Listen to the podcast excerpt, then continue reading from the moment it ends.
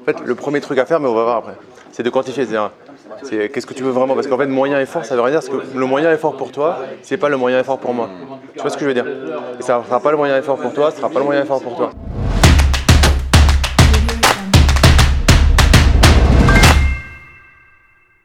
Il faut euh, retirer les mots moyen effort et mettre ce qu'il y a pour toi, tu vois. 15 ans, si t'es, euh, moi j'accompagne des gens qui ont 50 ans. Bah, 15 ans, c'est une stratégie intéressante parce que par j'ai une personne qui veut partir au Portugal pour sa retraite, qui est gardienne, euh, gardienne d'immeuble et qui veut partir. 15 ans, c'est intéressant.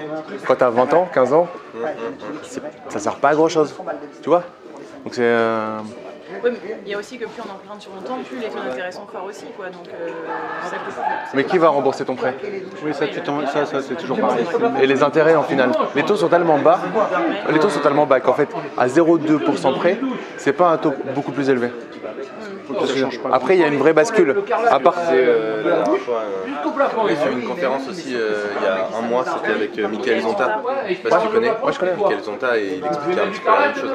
Bah, lui, il expliquait aussi qu'il ne cherchait pas à négocier justement ces 0,2 ou 0,3%. On va, en parler, moi je veux parler du système bancaire. Il ne faut, pas- il faut pas tout négocier parce qu'il vaut mieux. En fait, tout dépend comment tu vois l'immobilier. Si tu vois ça comme un business, c'est-à-dire que tu veux faire plusieurs investissements immobiliers, dans ces cas-là, il faut construire ça comme un business. Dans un business, si on va travailler ensemble, je ne vais pas te saigner. Parce que j'ai besoin de toi. Et si je te saigne une première fois, tu ne retravailleras pas avec moi. Donc un banquier, il a besoin de ça. Vous connaissez comment on calcule les taux bancaires? Il y, a, il y a des taux, tu vas dans le journal, tu vas dans euh, les journaux économiques, et tu as les taux qui, qui sortent de la Banque Centrale Européenne. Ok, donc tu as un taux, et à partir de ce taux-là, la banque peut prendre une marge. Aujourd'hui, on, a- on a presque des taux négatifs. Donc, en gros, l'argent n'a plus de valeur. Donc euh, la banque, euh, il faut lui donner, elle projette une petite marge supplémentaire, et elle gagne rien sur un prêt. Ouais, aujourd'hui, bah, ça fait un moment en plus qu'ils gagnent plus grand chose sur les prêts. et C'est ça. Il y a un moment où ça va finir par. va falloir que les banques gagnent de l'argent aussi. Quoi. Alors euh, ce système-là, il, a- il a- il est, c'est un système qui va aller vers une crise parce que il est, euh, il est bon pour, le, pour nous en tant que particulier, mais il est mauvais pour un système économique national. Donc c'est quelque chose qui a un effet qui peut amener une crise. Parce que du coup, en fait, euh, à un moment, ils, ils vont être obligés d'augmenter taux, euh, les, taux, di- les, euh, les taux directeurs. Donc là, on a des banques centrales qui, euh, qui pilotent les taux directeurs, ils vont, ils vont les augmenter. Et quand ils vont les augmenter, en fait, c'est là qu'on va...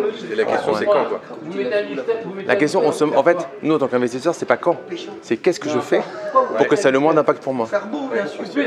Quand c'est, est-ce que tu maîtrises le quand Bah non, mais non, mais je, te, je te la pose comme ça parce que. Moi je la maîtrise pas. Alors moi je la maîtrise pas. J'ai mon idée là-dessus, mais je la maîtrise pas. Par contre, ce que je me dis, c'est que je vais mettre en place des stratégies pour que je, me- pour que ça ait le moins d'impact sur moi et que limite en fait, je ramasse les cadavres. Même ça devienne une opportunité. En fait, c'est une opportunité. Et je vais vous en parler tout à l'heure dans le système bancaire, de toujours les stratégies à mettre en place pour pouvoir. Moi, ce que j'appelle, quand tu sors de chez le notaire, il faut que tu puisses ramasser une bonne affaire. Et comme tu disais, par exemple, si tu sors de chez le notaire mais tu as fait ton prêt, mais tu peux plus rien faire derrière, c'est chiant. Et c'est là qu'il faut travailler le truc. Et que même si ça te coûte 5000 euros d'intérêt en, en plus, est-ce que c'est grave si tu peux enchaîner une affaire supplémentaire ça, je suis bien d'accord. C'était, euh, mais quand t'as, mais euh, moi j'accompagne des gens, elle a, elle, a- elle a quoi Elle a 53 ans. Elle peut pas, elle a, et avec un objectif. Si je vous en parlais, tout dépend de l'objectif qu'on a. Si elle a un objectif de sortie pour sa retraite au Portugal 10 ans plus tard, je vais pas l'amener vers des crédits à 25 ans. Ou pas forcément. Ça peut dépendre, mais pas forcément. Parce qu'en plus, elle va partir au Portugal, donc potentiellement, elle sera plus résidente française. Enfin, il y a, d'autres impacts. Tu vois. Euh, ça dépend. Mais en tout cas, il faut pas. Moyen et fort. Tu le remplaces par un truc qui est dans ta tête, te dit. Non, mais c'est Tu vois ce que je veux parce dire lui, lui, il a, par- il a parlé, euh, c'est Stéphane. Stéphane a parlé tout à l'heure de, de cash flow, mais euh, la, la question c'était aussi de savoir avant ce cash flow euh, combien ça rapporte en termes de, de loyer et finalement quelle rentabilité on est sur une commune sur Nantes. Et c'est là où on peut effectivement comparer aussi plus aisément par rapport aux, aux autres produits qu'il y a sur Nantes aujourd'hui. quoi. Alors je pense que je connais pas bien Nantes. Moi j'ai acheté mais je connais pas plus que ça, tu vois. Parce que je- ouais, j'ai juste à Paris. Non mais j'ai fait une étude de quartier et puis je savais que c'était rentable. Mais en fait ça sert à rien de connaître une, une ville. Je, suis persuadé qu'à Nantes, entre deux quartiers, tu as 1000 euros d'écart et tu as une, criminalité qui est pas la même et du coup la, la valeur locative qui est pas la même.